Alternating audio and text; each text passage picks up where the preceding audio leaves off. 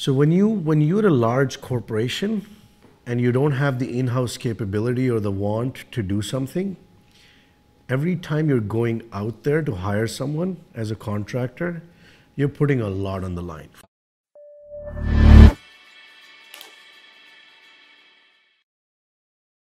This episode of the BloomX podcast is brought to you by Nava Wilson LLP.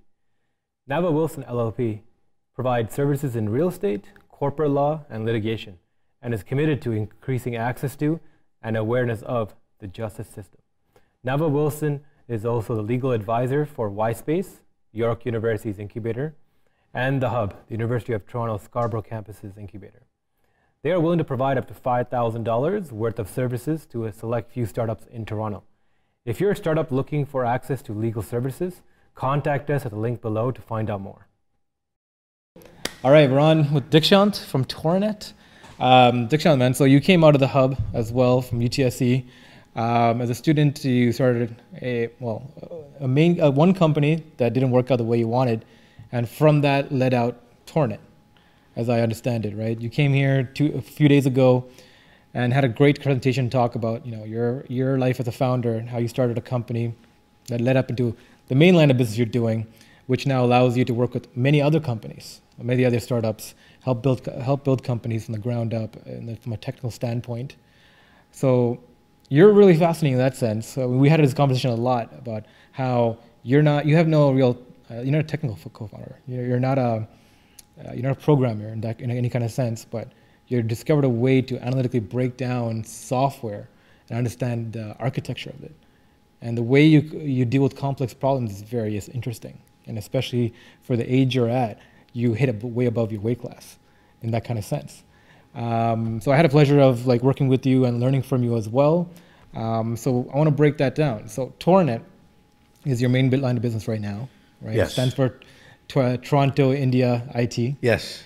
Yes. Right? So let's talk about that. Where did that come from, and how did you build that business? Sure, man. So thank you for having me here to talk about this. First of all, Torinit was really, it came out of anger, it came out of need, it came out of sleepless nights, it came out of it came out of passion. Yep. It was something that I can't explain whether it was one thing that led me to start the company. Maybe it was a series of events. Mm-hmm.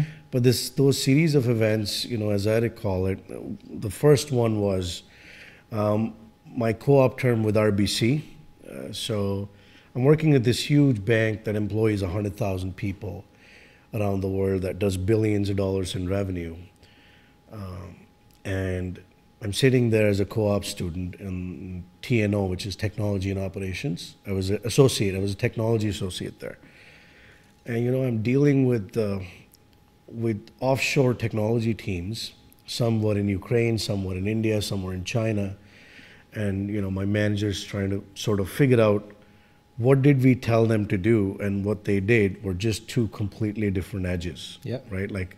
If we communicated A, they delivered Z after $120 million, right, into the project. And I'm just going, holy hell, how does anyone do that, right?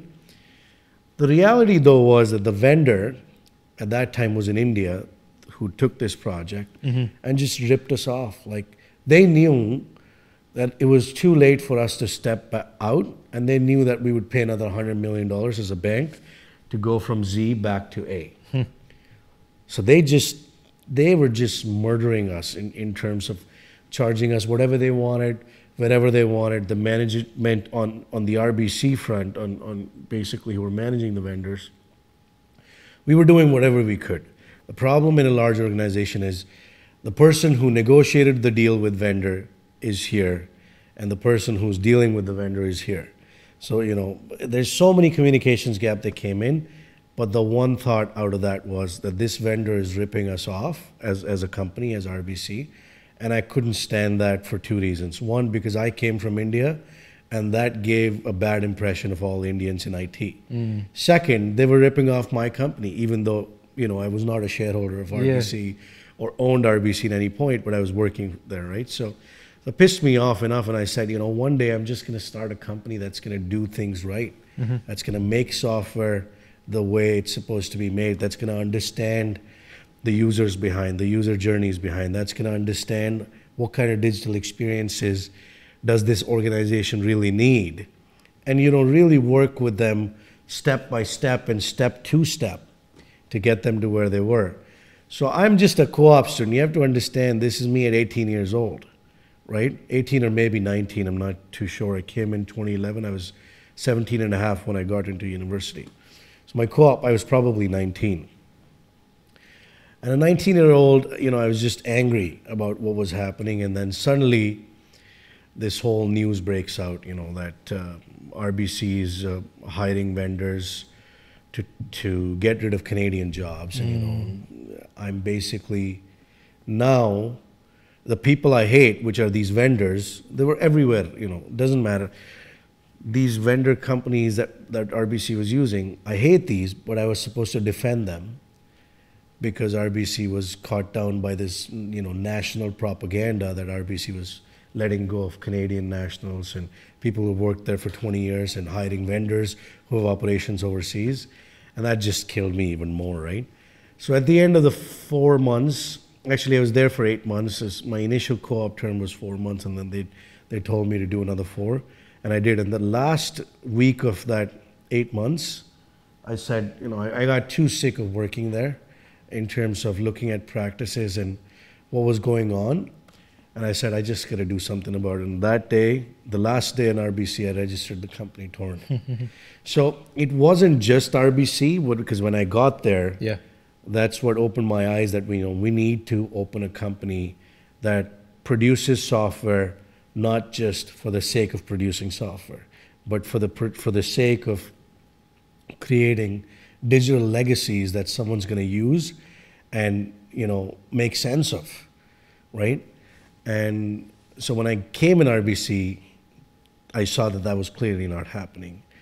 But even then, even after that, registration of company at the end of my day on RBC, you just don't start a company by registering it, right? I was too foolish to think, I'm 19 years old, I've registered a company, I'm going to go out there and try to build a team, try to make sales, try to build a product deck, try to build my service stack.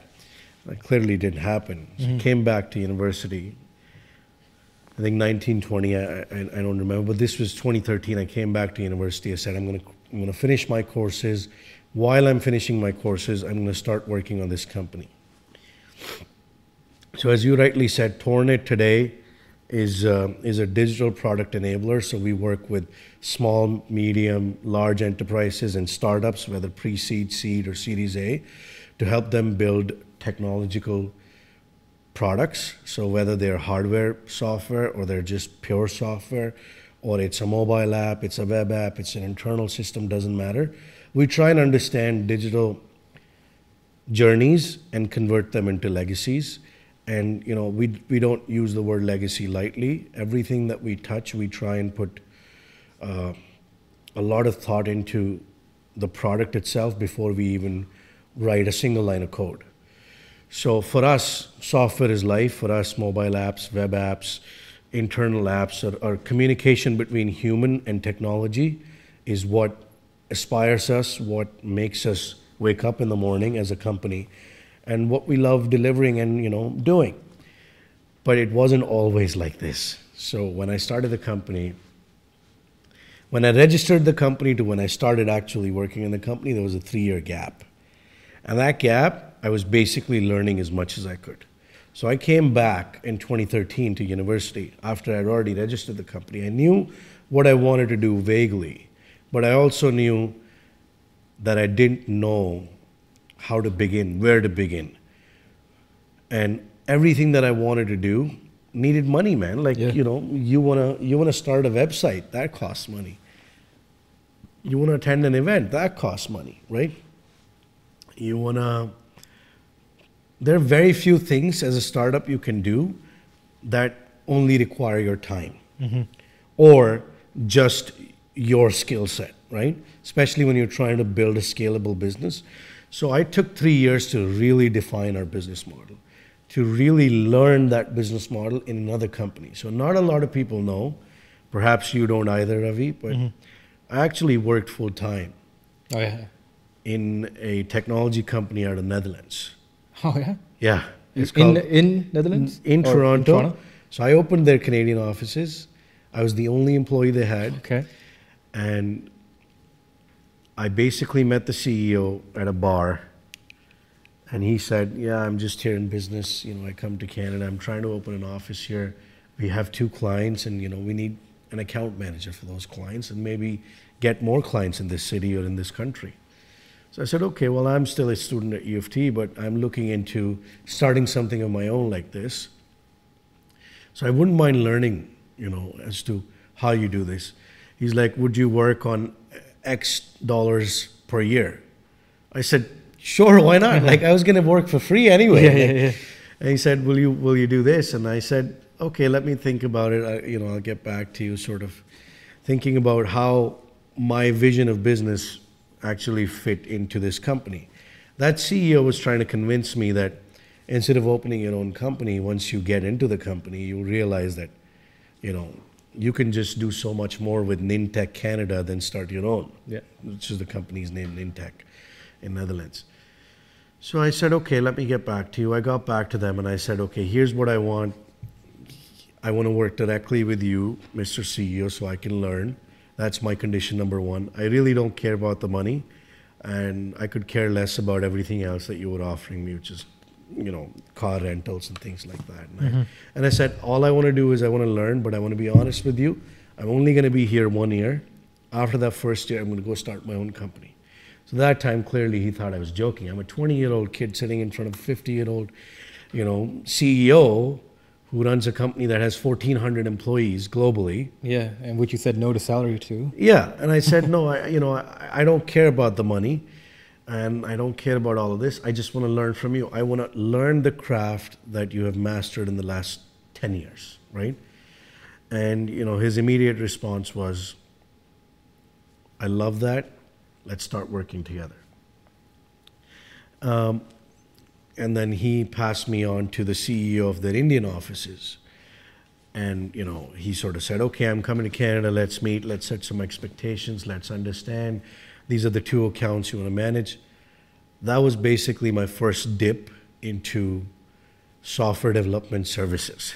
Like, that was my dip into, okay, here's how a smaller company, here's how it feels like to be on the other end of RBC. So I saw the client side, but I never knew what existed on the vendor side and why were they ripping us off, right?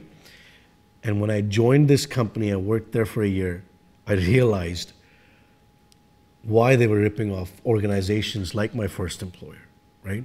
And that was because they could. It was so easy, right? So this company, from a vendor perspective, was no different that I started working for. And, you know, very quickly, it was very, you know, it was absolutely clear that, you know, they would go to these large corporations. I won't name them because I'm actually not sure if the NDA is still valid or not for those accounts. But, you know, we would go to those large corporations and say, this website is going to cost $1 million to build. And when I say website, I'm genuinely talking about like a WordPress website that a student, computer science student here at U of T could make in like maybe 2 weeks. Okay. Right? And was that because they're charging a premium just because of brand, image? Like, so when you're a large corporation and you don't have the in-house capability or the want to do something, every time you're going out there to hire someone as a contractor, you're putting a lot on the line. First thing that you're putting on the line is your time. What if this vendor doesn't deliver? I've now lost a month of time, right? What is a month of time to a company that wants to do something with their website?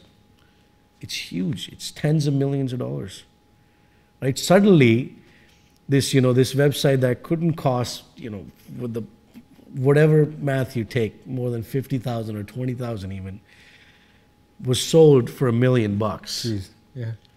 And it's not like these vendors stopped there. Like, it's not that these vendors said, okay, we've made $1 million, let's give them a good product. It was like, okay, they were stupid enough to give us $1 million.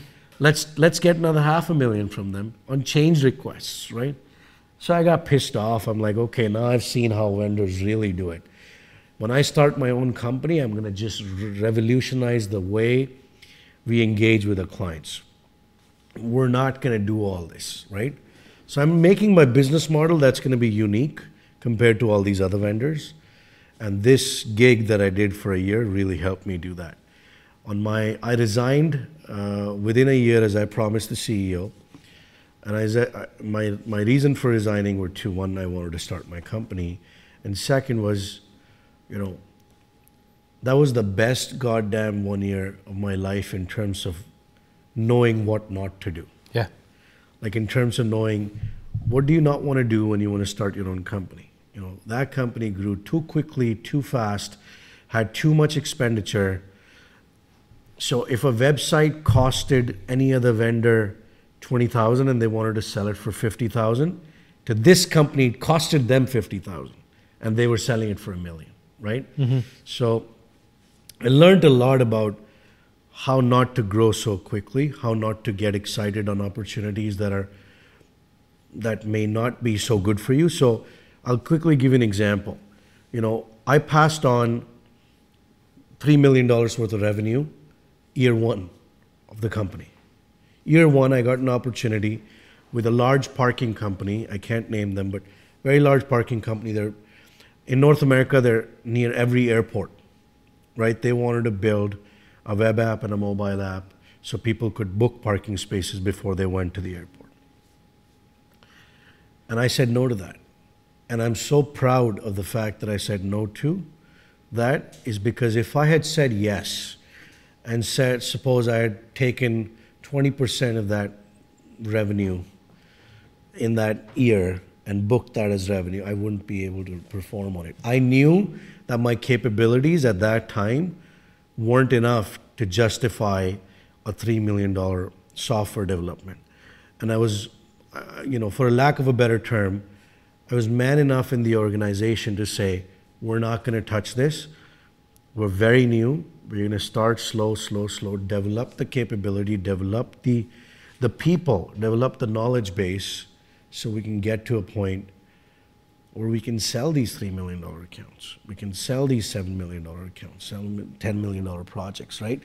And so we sort of, I really believed in that concept of walking, then sort of running, and then sort of sprinting, right? So, yeah, that systematic approach of growth, I mean, that takes a lot of discipline, for sure. Right. I mean, that's really hard to say when you're just starting up, to say no to that kind of money. But I get your reasoning, but does it make sense to get the opportunity and like sell it to a different organization, like your previous employer, right? Yeah, so reputation mattered a lot to me. It continues to matter a lot to me. In this industry, in the industry I'm in, which is, you know, a digital agency or a software development shop or a technology consulting company, reputation is really not a thing. Like, you go around the block, it's all whatever's in the contract is in the contract. If I tell you to write this font differently, it costs you another $1,000, and change requests after change requests. So it's a very consulting approach, you know. No, nothing different than the Big Fours, nothing different than anything else. You know, they just want, they want their businesses to charge per hour, so they charge per hour. For me, it was, okay, I take this $3 million in revenue and I give it to a company that is able to do it. And if they're not able to do it, I'm taking on that risk of $3 million, right? Yeah. Suppose this company takes $2 million from me and I keep $1 million. I'm just giving an example, right? I keep $1 million and I manage the project. I'm facing the client. By the way, this is how majority of mobile app development companies in Toronto are. Yeah. They just don't show you that. Like there are a bunch of companies. They get the contract and subcontract it out. Exactly. And you know a few of them because I've told you about them. I'm not going to name them and defame them now. But basically, I didn't want to be that middleman because I was not confident in anyone else's capability. And imagine, like, RBC was not dealing with a small vendor. Yeah. You have to understand, like, RBC was dealing with probably one of the largest companies in technology in the Asia-Pacific region. Mm-hmm. And they messed up. Yeah. So how do I take my word give it to someone saying, yeah, I'll build all of this. This is the journey. This is for mobile. This is for web. This is for internal system. This is how your van guys who are going to go pick up people will know that, okay, there's someone who's parked. Like, I just couldn't do it. I couldn't take that money and say, yeah, I'll build it. Go out and try to build an internal sort of either contracted out or building an internal capability so fast, because I would have failed. As I said, I never went down that path, so I don't know what would have happened, but I could imagine what would have happened, which was I would have failed miserably. My reputation would have gone down the pipe. I would have never been able to do any business with that group again. Granted that I didn't get business from them first year, but I did get another business from them second year, because they understood that I said no when I couldn't deliver, right? So it fed forward. Think, yeah, it absolutely does. Like, I honestly think that you cannot sustain a long-term relationship in any kind of business, whether it's consulting business, development business, or even a retail business. You cannot sustain a long-term loyalty or a relationship with your customers unless and until you're being completely honest with them. Like 100% honesty. And that policy, man, has never ever disappointed me. Like, if you're honest with your employees, if you're honest with your core team, if you're honest with your shareholders, if you're honest with your board, if you're honest with your customers, there is no power in the entire world that's not going to show you the next step. Like today, a lot of companies understand this and they're going about it this way. Back in the days, I mean, you look at case studies, and you know, they teach us all of this in universities, whether it's Harvard courses or Harvard Business Review cases or U of T, it doesn't matter. But they teach you, you know, how there's always this gap between, you know, top leadership and then, you know, another layer of leadership and then another layer of leadership and then employees and then customers. Like, customers never knew what was going in their bottles that they were drinking, because the top leadership just wanted to protect it so much, and the laws were, you know, created to protect these companies. You know, there were lobbying done on patent laws and all of this, right? In today's day and age, think about any company that you buy from and tell me that it doesn't, you know, what matters to you most when you buy from them. And I guarantee you the bottom line will be transparency and knowing how well they do what they do. That's right? Awesome, man. So let's flip back to Torinit, right? So you started right off the bat, you called it Torinit because you knew exactly what you wanted to do. Yeah. You started entering the market space. Like, what was your first few clients like? Oh, yeah. So officially launched the company in late 2015, early 2016. First few clients, you know, as you can imagine, you get a consulting company. That's what we were positioned as before. Now our business is completely changed. Even the core services is still the same. But back in 2016, majority of the customers we got, majority of them, they were basically looking for a cheaper solution. We didn't have a capability that we could say, okay, we're worth, you know, $1,000 an hour. Do you understand what I'm saying? Like, Deloitte's worth X amount an hour because they've been doing this for so long, right? Like, a lawyer is worth X amount an hour because they know where to look and how quickly to get back to you. We didn't know any of this. We're just starting out. So the only customers we could get initially were the customers who'd even give us a project.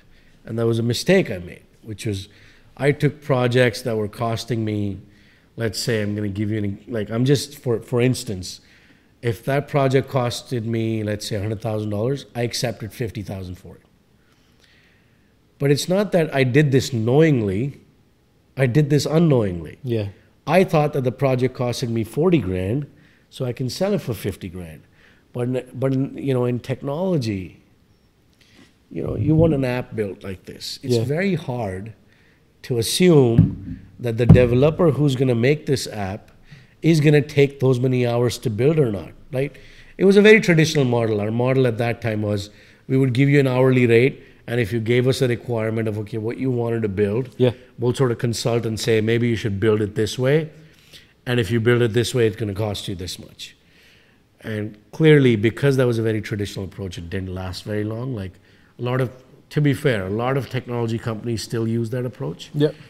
When I say a lot, maybe like 80% plus still will quote you per hour, per project, right? Per month, or I'll give you these many developers and at this cost.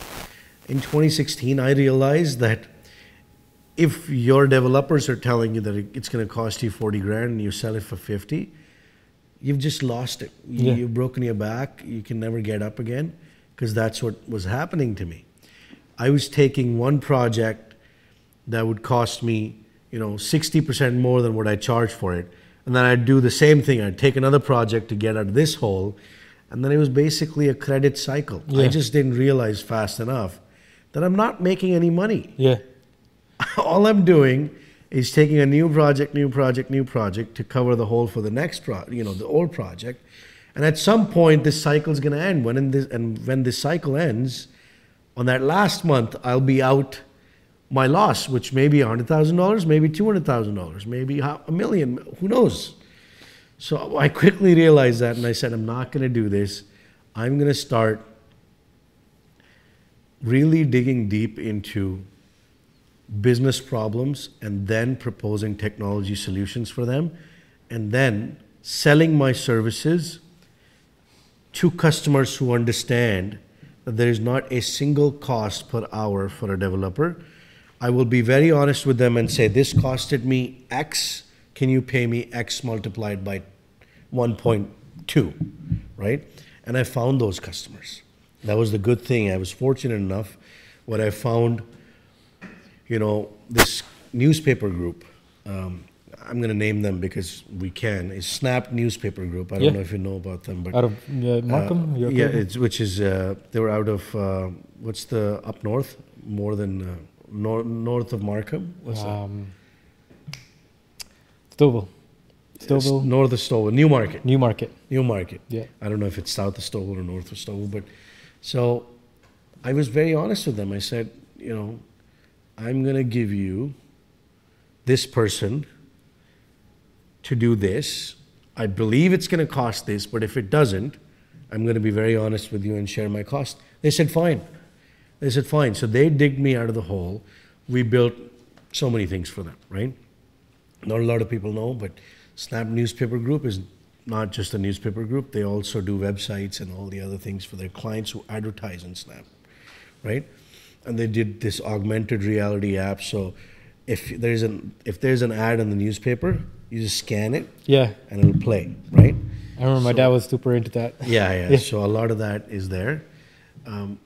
Having said that, just, you know, you'll find customers, if you're completely honest with them, they will actually gain what they have to from you in terms of the value that you proposed, but actually help you get out of the, you know, problem you're in when you're starting out. You're always in a problem when you're starting out, right? Reminds me of McDonald's. McDonald's makes sure that their vendors who they buy cups from or they buy fish from, McDonald's makes sure that they're always strong. Like McDonald's makes sure that this fish vendor is not going bankrupt. Yeah. Like we're paying them enough margin so they can sustain, so they can give us a longer term supply. If McDonald's fish supplier tomorrow breaks down, what do you think is going to happen to McDonald's?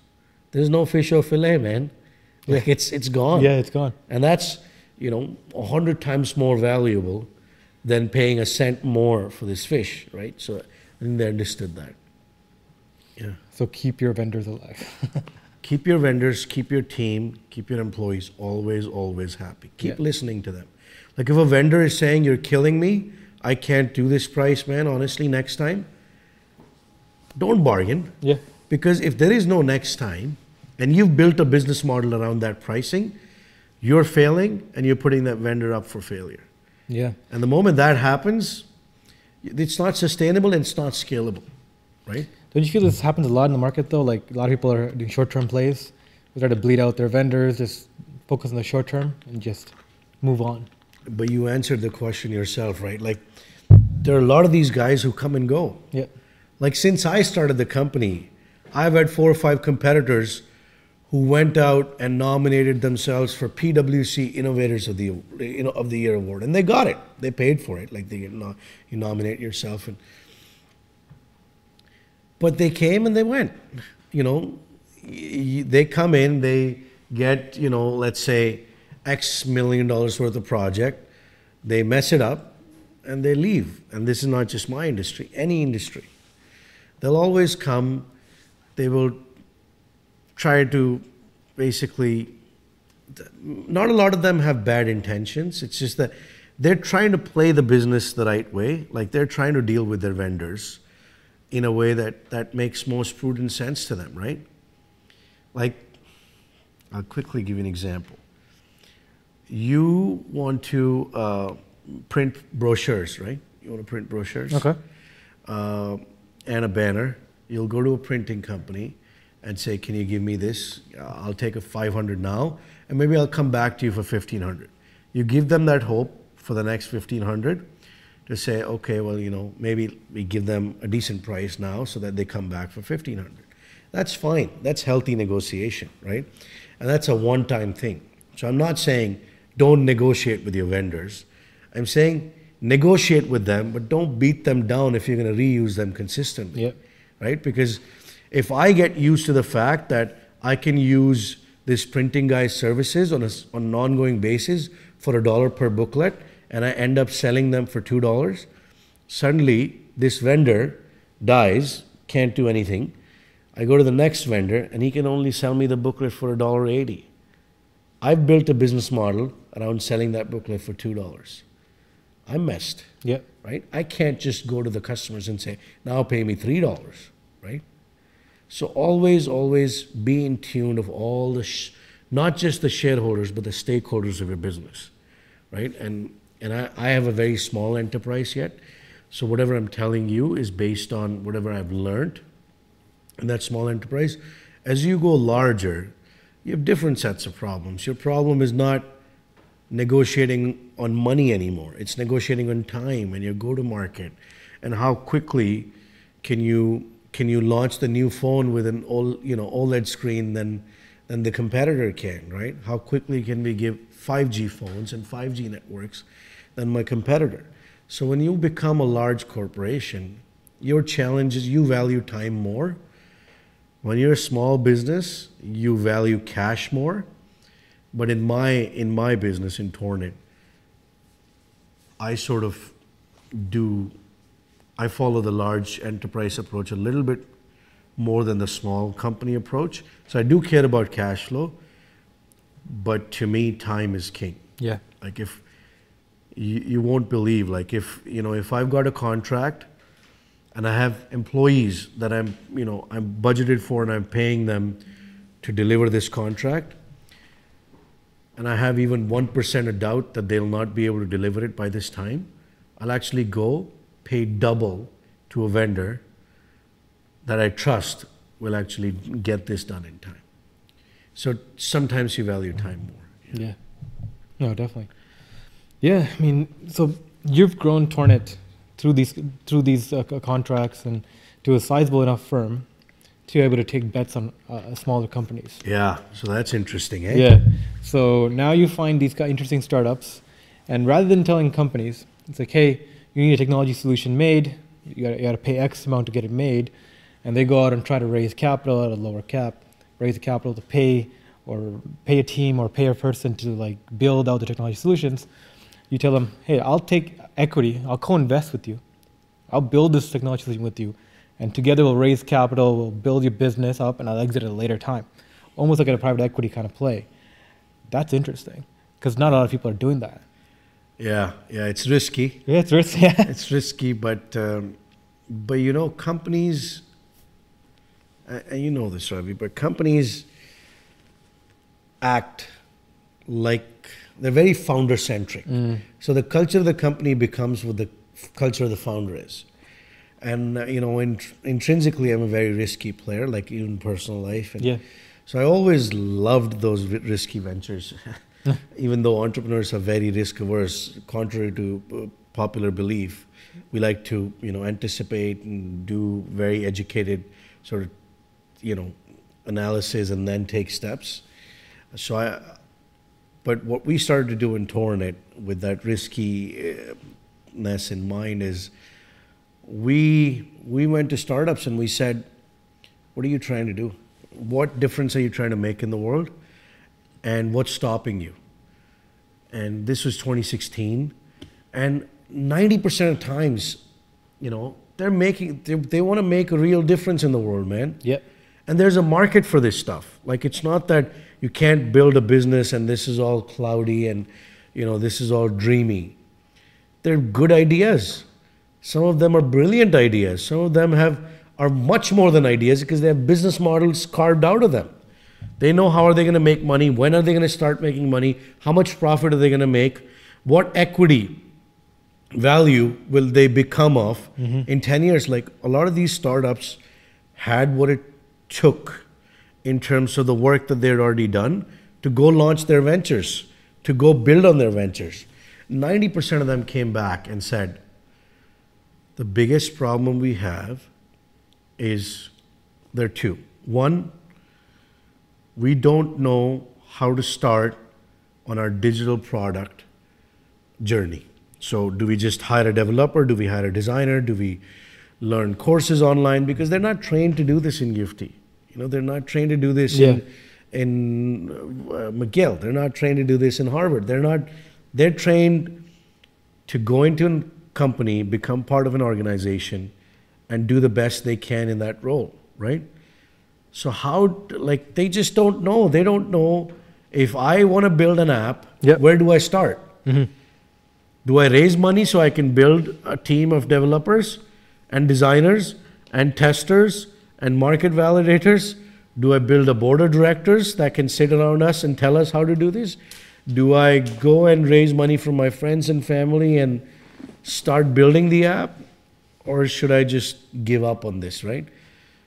So when I realized that there were so many companies, so many individuals, so many partners, so many two-people sort of ventures that had legs to them, that had arms to them, that had, you know, this hidden gem in them, and all they needed was a technology partner who can build their products, show them a roadmap of how to scale that product, and not charge money for it. Yeah. That's how it started.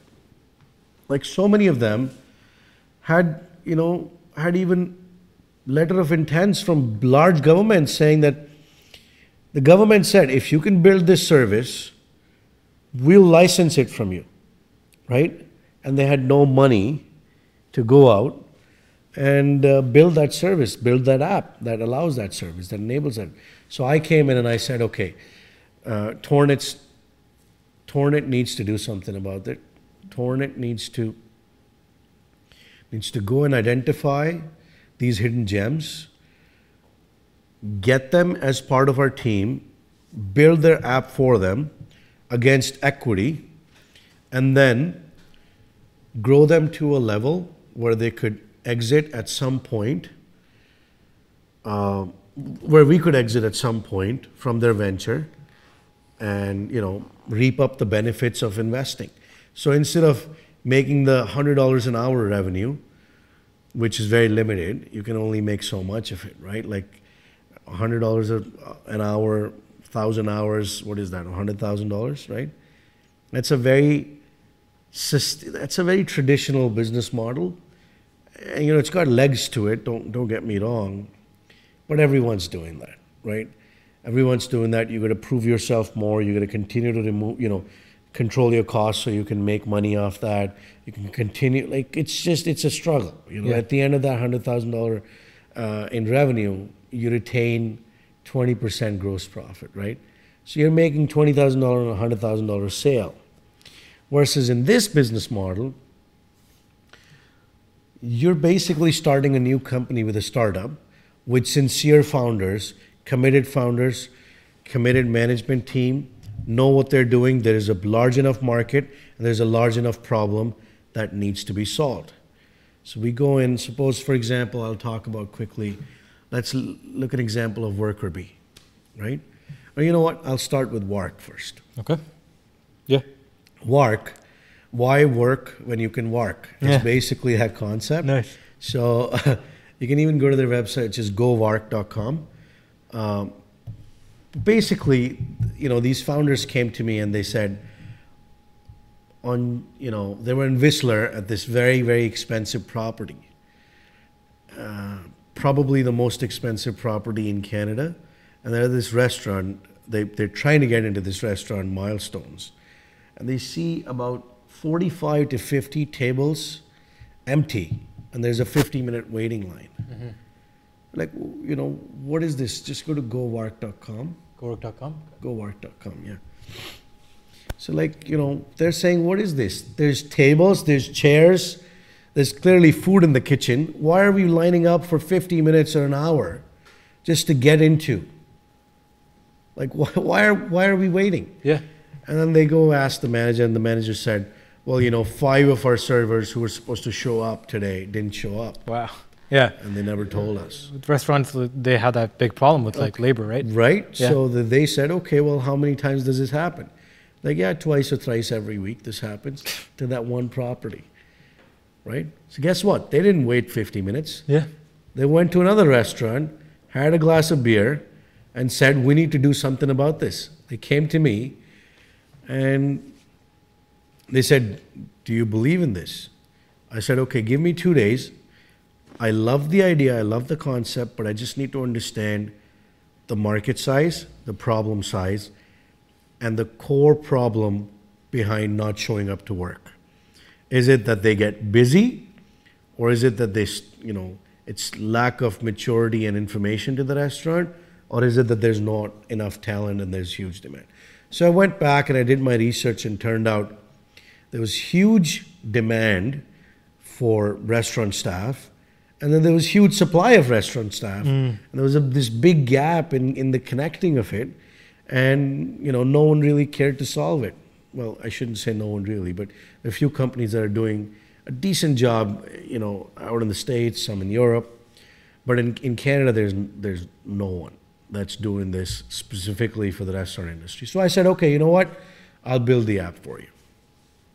I'll build a platform, not just an app, where employers can sign up and tell us about whoever they need in the restaurant. And as soon as they type that they need a chef, we'll show them whatever, whoever, you know, has the ability to be a chef. Yeah. And they can filter through sort of, you know, people, and they can call them, they can schedule interviews, and if they like them, they can even book them through the app and through the platform. And on the other hand, the staff, you know, the employees, they needed something like this. A lot, you know, majority of times employees in restaurants don't show up because they forget that they had shifts.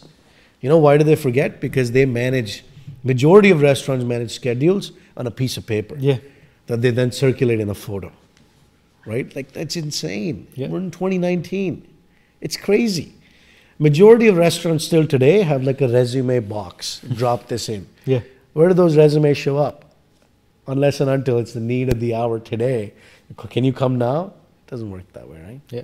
So it's just, so I love the concept, so right? This is pretty much on-demand labor. On-demand. I won't call it labor because it's politically incorrect, but on-demand talent, right, for the restaurant industry. We're specifically focused on the restaurant industry is because we believe that the way to build digital solutions is that a solution needs to be around a person, and it needs to be launched in one industry, and if it's successful there, then you can scale industries. So the technology is industry agnostic. Okay. Right? Tomorrow, if you wanted construction workers, you could put construction workers in there, right? If you want a dentist, we could put dentists in there, right? If you want dental hygienists, we could put whatever it is, right?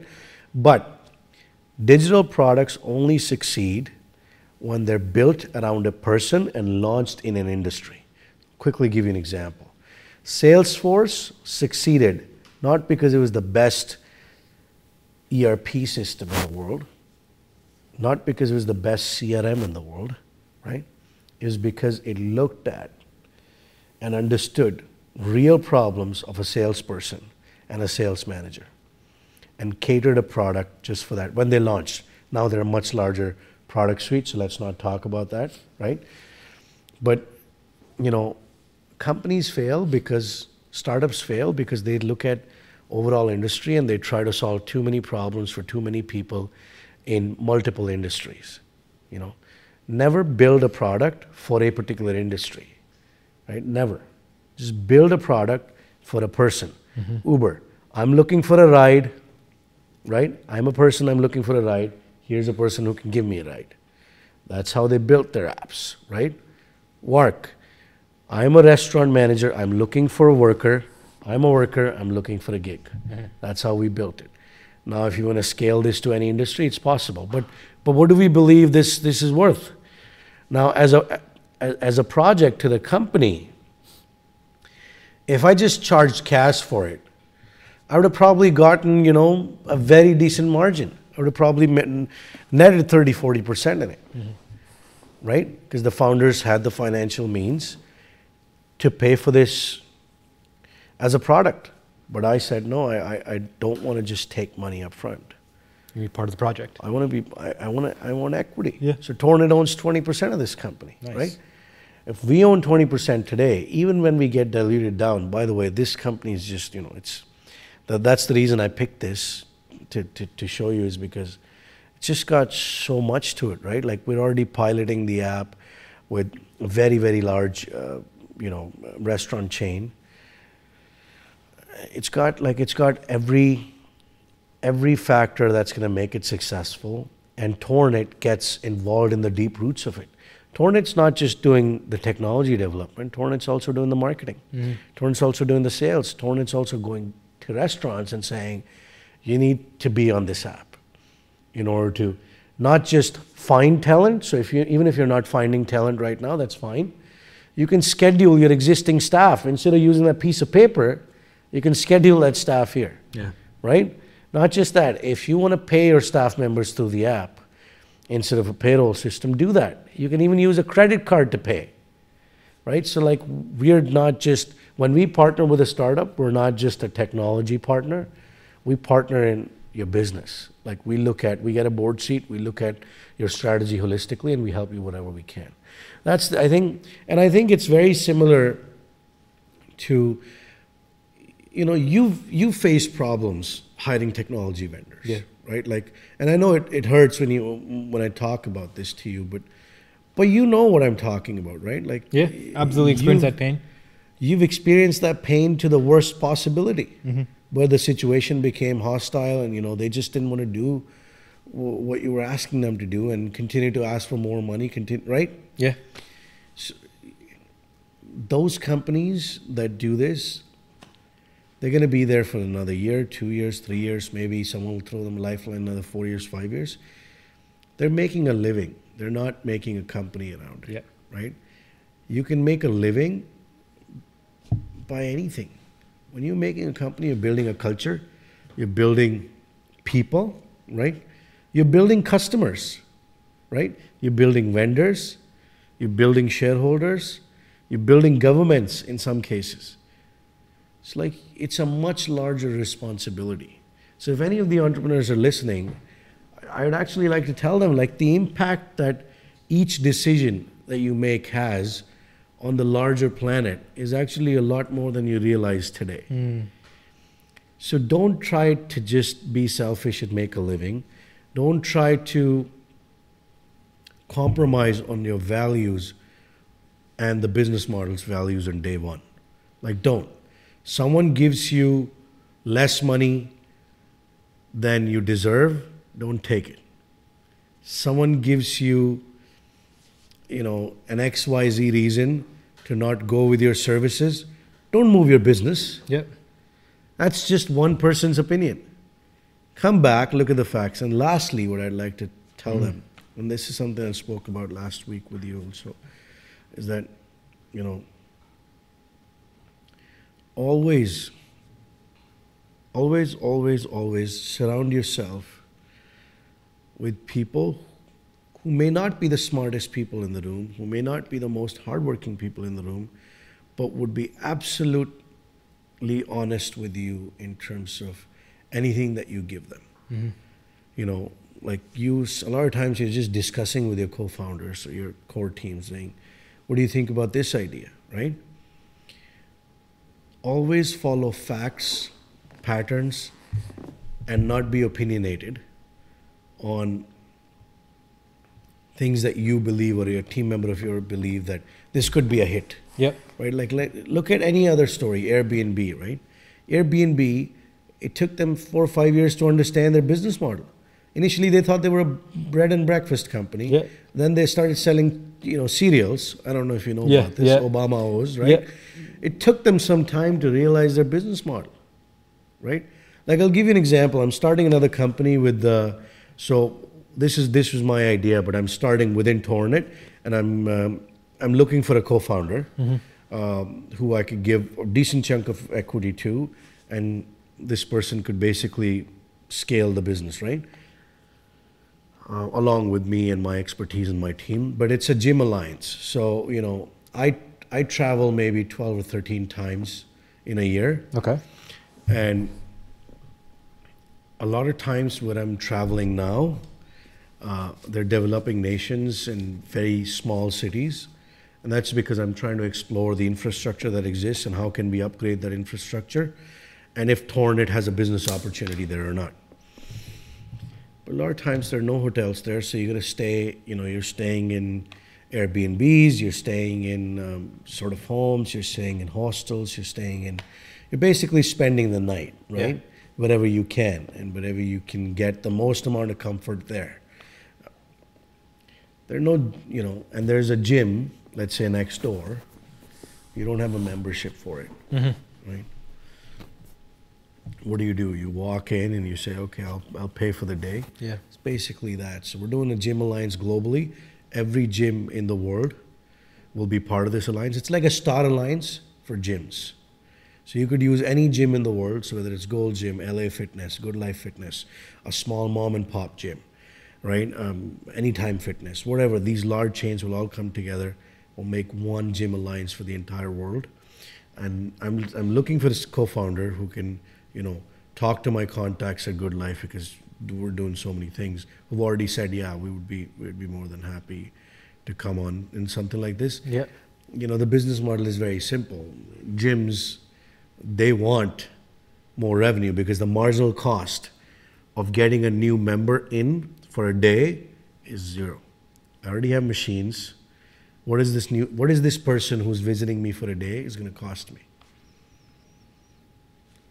Like, tell me, what's the marginal cost of adding a new member to a gym? It's negligible, if any. Yeah. Maybe a bottle of water. Maybe the shower, right? That this person's going to use. Maybe their towel that this person, but that's it. So gyms are going crazy about this, right? Like a lot of gym chains in India, which is Anytime Fitness, Gold Life, they're like, Gold Gym. They're like, why wouldn't we? If you're paying us as a company, Gym Alliance would pay per visit to this, to whichever gym they use and redeem their usage with. They don't care. Like, they're like, okay, we'll just do this. We will take the money for this one visit. And on the other hand, we can sell our gym package for a month, for a year, per visit to anyone. All you need is an app, Gym Alliance app. You download it. Whichever gym you want to search for near you, you search for that. You go to that gym, you pay per visit. You don't even have to sign up for the whole year. Mm-hmm. If you want to sign up for a month, you can. If you want to sign up for 6 months, you can. If you want to sign up for a whole year, you can. You don't have to. A lot of times these, you know, gyms generally, they work on a monthly membership basis. That's why. Why is that? Because they know that if we continue to charge on a daily basis, people will have to think about that cost. Yep. Every time they come to the gym, and there's a high chance that they will stop coming. Now they've paid. Majority of us still don't go, but they've got the revenue, right? Yeah. So I'm still looking for sort of a co-founder in that. So I continue to do these things. So this is the concept that you brought up. Yeah. That you thought of. You want to use your company to build out. So you need a co-founder to champion this. We do a lot of that. Like, that's how KorsAll came about. Yeah. Right? KorsAll came about like that. There's a few logos that are not here, but there's an AI company that we built that does sentiment analysis. It's very cool. We actually did a sentiment analysis of Twitter in Iowa to figure out who's with Trump or who's with actually Biden. Yeah. Right? And you won't believe that the Biden was more favored. Really? In Iowa. Really? In tweets, right? So it's crazy. But anyway, so we continue to like look at concepts. We looked at industries, like for example, this gym alliance concept, right? It's not just something that we thought about, and because we have the resources, we'll just go build it. There was a lot of market research we did. There are 3 competitors that exist. One of the competitors actually raised $300 million from SoftBank. Like, this is a legitimate business, right? Like, there's competition there. And this company started in Brazil, it got acquired. But my point is, we just don't take any and every idea that comes in the door. There's a lot of research, analysis, and thought that's given into starting a new company. There's another logo that's not here. It's called Hoins, Home Internet Security. I think I told you about it a little bit. You know, not a lot of people know, but if you give someone your Wi-Fi password at home, they have access to your credit card. Like, they could access your credit card information, your passwords. Is that through the router? Is that yeah, that's through the router, right? So we're building a company, Home Internet Security, where we'll, if you download our app, we'll protect all your devices, iPads, iPhones, MacBooks, PCs. Is that by encrypting the router? Like, we send an agent, yeah. That agent basically blocks anyone trying to phish anything through the router, through the network, right? Well, that's that. That company also provides parental control. So if you don't want your kids to use the iPad after 10 o'clock, that app enables you to control all that. You can set up parental control vision. So like per device? Everything, for your whole house or per device. Like if your 16-year-old kid you don't want to do anything with, he's grown up. You don't want to interfere, but your 11-year-old kid, you don't want them to go, on the bad side of internet. Yeah. So you can control all of that through the app. So in that company, I found 2 co-founders. One is a cybersecurity expert at a Big Four.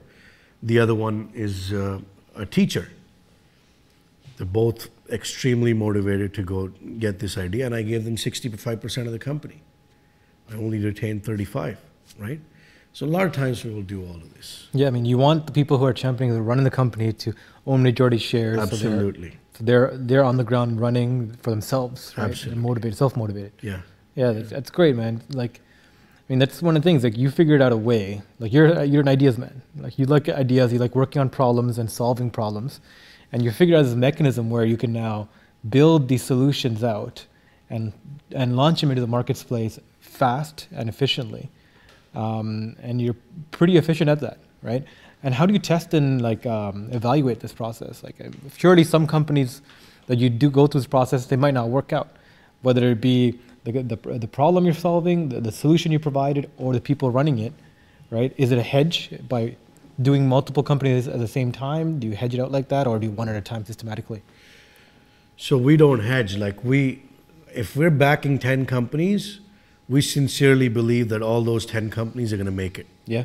We're not like a traditional VC firm where if 1 out of 10 is a winner, we won. We want 10 out of 10. We actually believe that 10 out of 10 that we invest in are capable of making a home run. Yep. In terms of going there faster, that's very interesting. So I think that's what I really worked hard on. So I worked hard on setting processes, development standards, development processes that get us or give us the edge of launching faster than anyone else can. So at least in the realm that we compete in. Yeah. So imagine, you're a startup, you hire software engineers, you hire designers, you do all of this, and it takes you 2 months to kick off, and then you make a bunch of mistakes, which every startup makes, It takes you 8 months to launch a simple app that, you know, so this is a 10-month life cycle, product life cycle, right, for the initial development of the app. I'm confident that no matter what it is, we could build it in a month and a half. Mm. That's because of processes, systems, and frameworks I've set in the team. So I come up with an idea, we validate that idea, we do a lot of research, we actually spend money to figure out if this idea is going to sell. We talk to VCs prior to even building the product, saying, if we were to build a company like this with these co-founders, right, with this business model, at what point would you be able to fund us to scale the business? Mm-hmm. Like we do all of this, we ask them, and we have all these partners who will be very honest and candid. Some of them say, we don't invest, and you'll have a hard time finding an investor for a business like this. Majority of times, however, we only go to them when we know it's going to be a yes. So they'll say, okay, you get to X amount of users per month with a year, month-over-month growth over this, and this much potential revenue, and we'll invest this much money. That's going to get you to this stage. As soon as we have that, like, our risk is gone. Yeah. All we have to do is figure out how much money is required for us to reach that position that the VC has set. Sometimes we don't even believe just one VC. We'll go to multiple VCs and get the same sort of answer or similar answers. A lot of them give you similar answers or same answers. Yep. Right? And then we'll say, okay, we'll come back to you. All we now have to do is figure out, okay, to get to this point, does it cost 6 months and $100,000? Does it cost 4 months and $200,000? Or does it cost $1 million and a year? And then it's just a matter of, can we afford it as a company? And if we can, we go out at it. Yep. So what's your exit strategy here, Lee? Do you see a valuation-based exit strategy where, like, okay, you build this company up, the next stage investor comes in, and you exit at a certain point? Or do you create, are you more interested in creating long-term, like, cash-positive businesses, like cash flow businesses? We're actually interested in long-term cash-positive businesses. Like, man, honestly, and I hate to, and I know, you know, our time's going to end soon, but I hate to break this to the audience as well, whoever's listening. You know, by not creating by not investing in sincere business models that can be profitable, we're just creating a bubble. Yeah. You know, that's what I was doing initially when I started the company. Yeah. I was selling for 50, my cost was 100,000. Yeah. It's not sustainable. So we don't invest in companies thinking that a VC would come in and, you know, give it an X valuation and we would exit at that point. We genuinely believe that these businesses will be cash flow positive. Like, we believe in Wark's business model, right? Like, we believe in KorsAll's business model. We believe in Worker Bee's business model. We believe in Sugar's business model. We didn't invest in them, you know, e-service.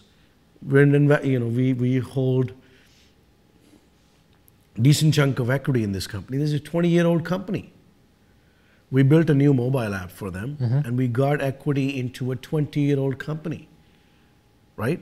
Their revenues are through the roof since the app launched, right? Like, we invest in companies where we believe that once we have done our investment, which is mobile app development, web app development, any kind of software development, any kind of hardware versus software integrations, anything to do with technology, we only invest in companies where we know that after what we have done to that company, once the app is built, we know for a fact that the value is going to go up. Yeah.